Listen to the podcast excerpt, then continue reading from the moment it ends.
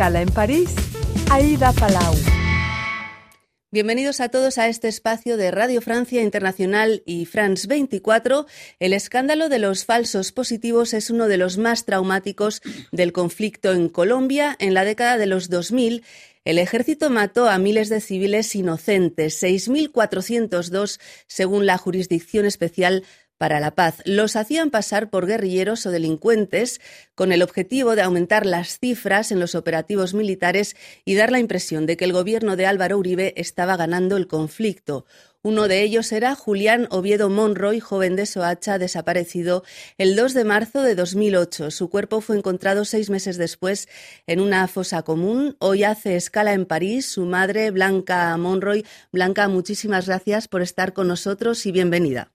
Muchas gracias a ustedes por esta invitación. Blanca Monroy, que además es miembro de la organización Madres de Falsos Positivos de Colombia y que viene acompañada por María Fernández Gómez Garridos, que es psicóloga y que ha acompañado a estas madres cuando han tenido encuentros con exoficiales de las Fuerzas Armadas que han admitido haber participado en este asesinato de, de inocentes. Y las dos están en París porque han participado en un coloquio organizado por la Casa de Isieux, que está en el este de, Francia, un espacio dedicado a las madres de las víctimas del Holocausto, el genocidio contra los judíos perpetrado por, por los nazis y que han querido conocer el caso colombiano. ¿Cómo ha ido este intercambio, Blanca, en el que se ha explorado esa dolorosa cuestión, ¿no? que es la pérdida de lo que una madre más quiere, que es, que es un hijo en un contexto de genocidio, en el caso de, de, del holocausto y en un contexto de conflicto armado como el de Colombia. ¿Con ¿Qué se queda Blanca? ¿Qué le ha impactado más de este bueno, a mí me parece que fue algo muy bonito, pero a la vez fue muy triste. Ver allí las fotos de este, de este montón de niños que muy miserablemente acabaron con su vida. Y fue como yo devolverme de pronto al tiempo en que Julián era un niño. En ese tiempo, si le hubiera pasado algo a Julián, hubiera sido muy, muy triste porque era un niño que no se podía defender. Pero da la casualidad que pasó el tiempo y sin pensarlo, mi hijo terminó, como lo dije al principio, en manos de una red de asesinos. No tenía idea que el ejército de Colombia, que son los que nos cuidan, nos protegen, hubiera hecho esto con mi hijo. Y ha sido algo triste. Sí. ¿Cómo ha ido este intercambio, María Fernanda? Eh, usted que es psicóloga, em, ¿qué destaca de este encuentro entre dos conflictos tan distintos, em, pero con ese denominador común que es la pérdida injusta y violenta de un hijo? Pues fue una experiencia muy interesante, yo creo que muy en términos de intercambio, de cómo hacemos este trabajo de eh, acompañamiento a madres que han pasado por este tipo de hechos. Creo que para nosotros fue muy importante poder traer a un escenario como este eh, una experiencia, como decía, de acompañamiento que es muy distinta. Nosotros tuvimos la oportunidad de contarles eh, a otros profesionales de la psicología, la psiquiatría, cómo en Latinoamérica hemos encontrado otras formas de acompañar a las víctimas y encontrar unas eh, posturas eh, teóricas, eh, éticas, políticas de trabajo con las víctimas, teniendo en cuenta los contextos particulares que tenemos en Latinoamérica desde los años 70 y cómo eso ha sido un llamado para la psicología a encontrar, insisto, otras formas de estar y hacer con las víctimas. O sea, que hay algo específico en Latinoamérica en ese acompañamiento. Cuéntenos brevemente, o sea, esa especificidad.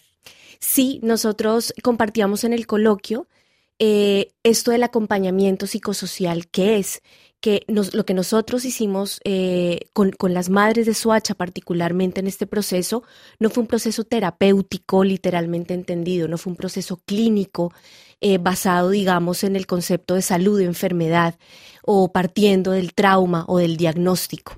Nosotros partimos de entender que todos los comportamientos, respuestas, manifestaciones de las víctimas, de alguna manera son comportamientos o respuestas normales en contextos que son absolutamente anormales, que son conflictos de guerras civiles, eh, de opresión, de represión, eh, de dictaduras, ¿no? Eh, digamos que este enfoque psicosocial se remonta 70s, 80s, cuando nos empezamos a preguntar en Latinoamérica cómo hacer y cómo acompañar en un contexto particular como el latinoamericano. Blanca, me gustaría que nos contara el caso de su hijo. ¿Quién era eh, Julián y en qué condiciones desapareció?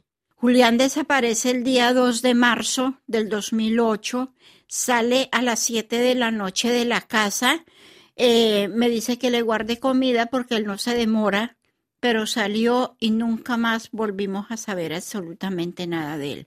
A los seis meses empiezan rumores en el barrio de que los jóvenes que estaban desaparecidos en Suacha estaban apareciendo muertos en Ocaña. Yo no tenía la menor idea de que hubieran otros jóvenes desaparecidos. Diecinueve, ¿no? En Soacha. Eran diecinueve jóvenes. Mm. Y, y, allí se empiezan los rumores, empiezan los rumores. El 23 de septiembre del 2008 se hace una reunión eh, en medicina legal de cuatro mamás que allí nos van a entregar las cartas para que vayamos a traer a nuestros hijos, pero yo pensaba, ¿cómo voy a traer a mi hijo? Yo ya había averiguado, nos valía tres, cuatro, cinco millones la traída de nuestro hijo a Bogotá. Y yo decía, Dios mío, ¿Cómo voy a traer a mi hijo? Eh, en ese momento se reúnen cuatro organizaciones, Medicina Legal, la Fiscalía, mm, la Defensoría del Pueblo y la Alcaldía de, de Bogotá. Ellos hacen conexidad, llevan a los familiares a Ocaña y luego traen los cuerpos y les dan cristiana sepultura. Fue algo que a nosotros nos tomó por sorpresa, puesto que cada mamá cada familiar que iba a Ocaño, allí se iban enterando de que sus seres queridos habían sido supuestamente muertos en un combate con el ejército. Y donde le dicen a cada mamá de que esos muchachos estaban en un combate con el ejército porque eran guerrilleros, porque eran participantes de las BACRIN y así exactamente. A Julián lo, lo acusaban o lo acusan de ser integrante del ELN, pero ¿en qué momento Julián se va a ser un integrante si él sale a las 7 de la noche y al día siguiente lo reciben y lo llevan al lugar donde le quitan su vida?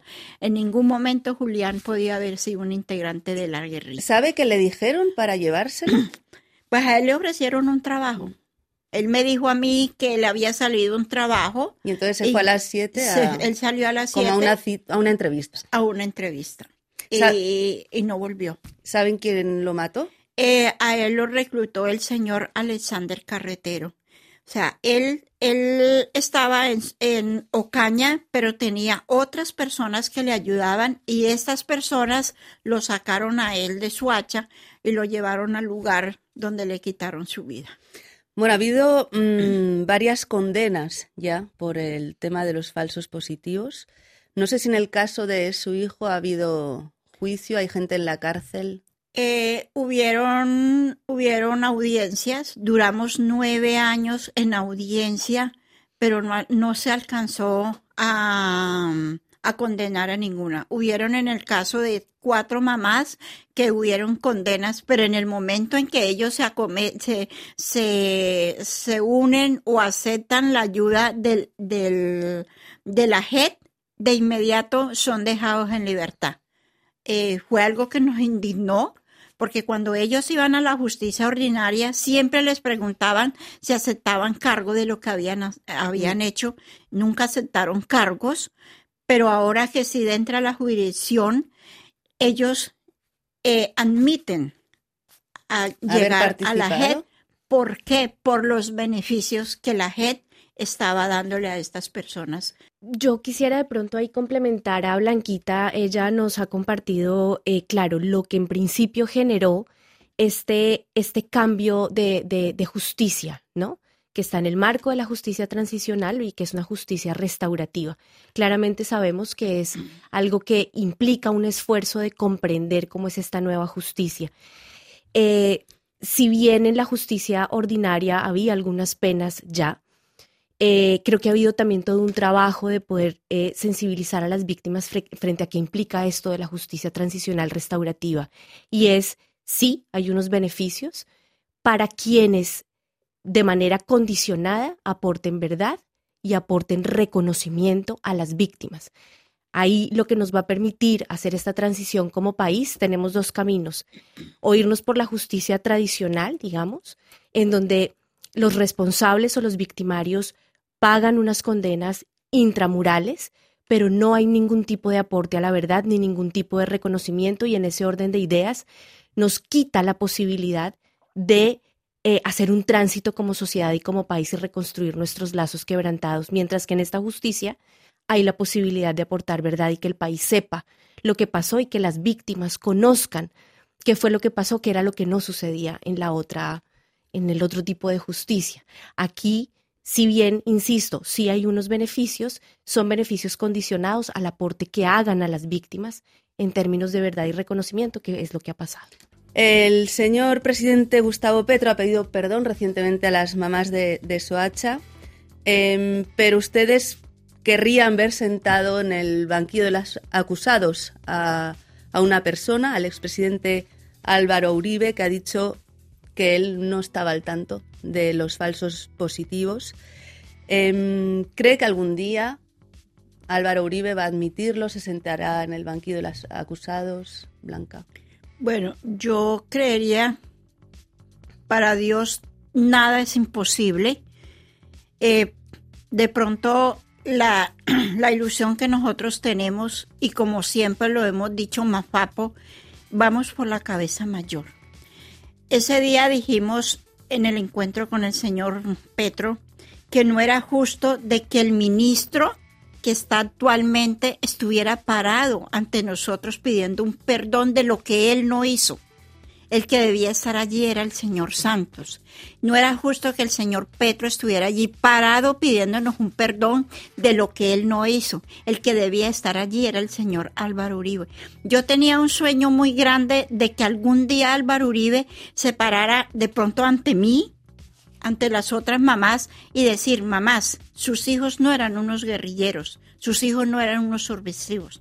No lo hemos logrado, pero al fin hemos logrado mucho. Primero, de que 11 de los militares que están implicados en la muerte de nuestros seres queridos tuvieran ese valor de reunirse con nosotros y decir, sus hijos no eran unos guerrilleros, sus hijos nosotros los sacamos, los asesinamos y los hicimos pasar por guerrilleros. Y hemos logrado mucho y yo sé que vamos a seguir lográndolo y yo sé que el señor Álvaro Uribe algún día, algún día, él tendrá que sentarse en el banquillo de los acusados. Esa es la esperanza que nosotras todas tenemos. Bueno, pues no, nos quedamos con, con eso. Blanca Monroy y María Fernanda, muchísimas gracias por haber estado con nosotros y haber compartido su testimonio. Muchas gracias. Muchas gracias, a, ustedes. Y gracias a todos ustedes por habernos acompañado. Ya saben que nos pueden seguir también por internet en rfimundo.com y en france24.com. Hasta pronto, amigos.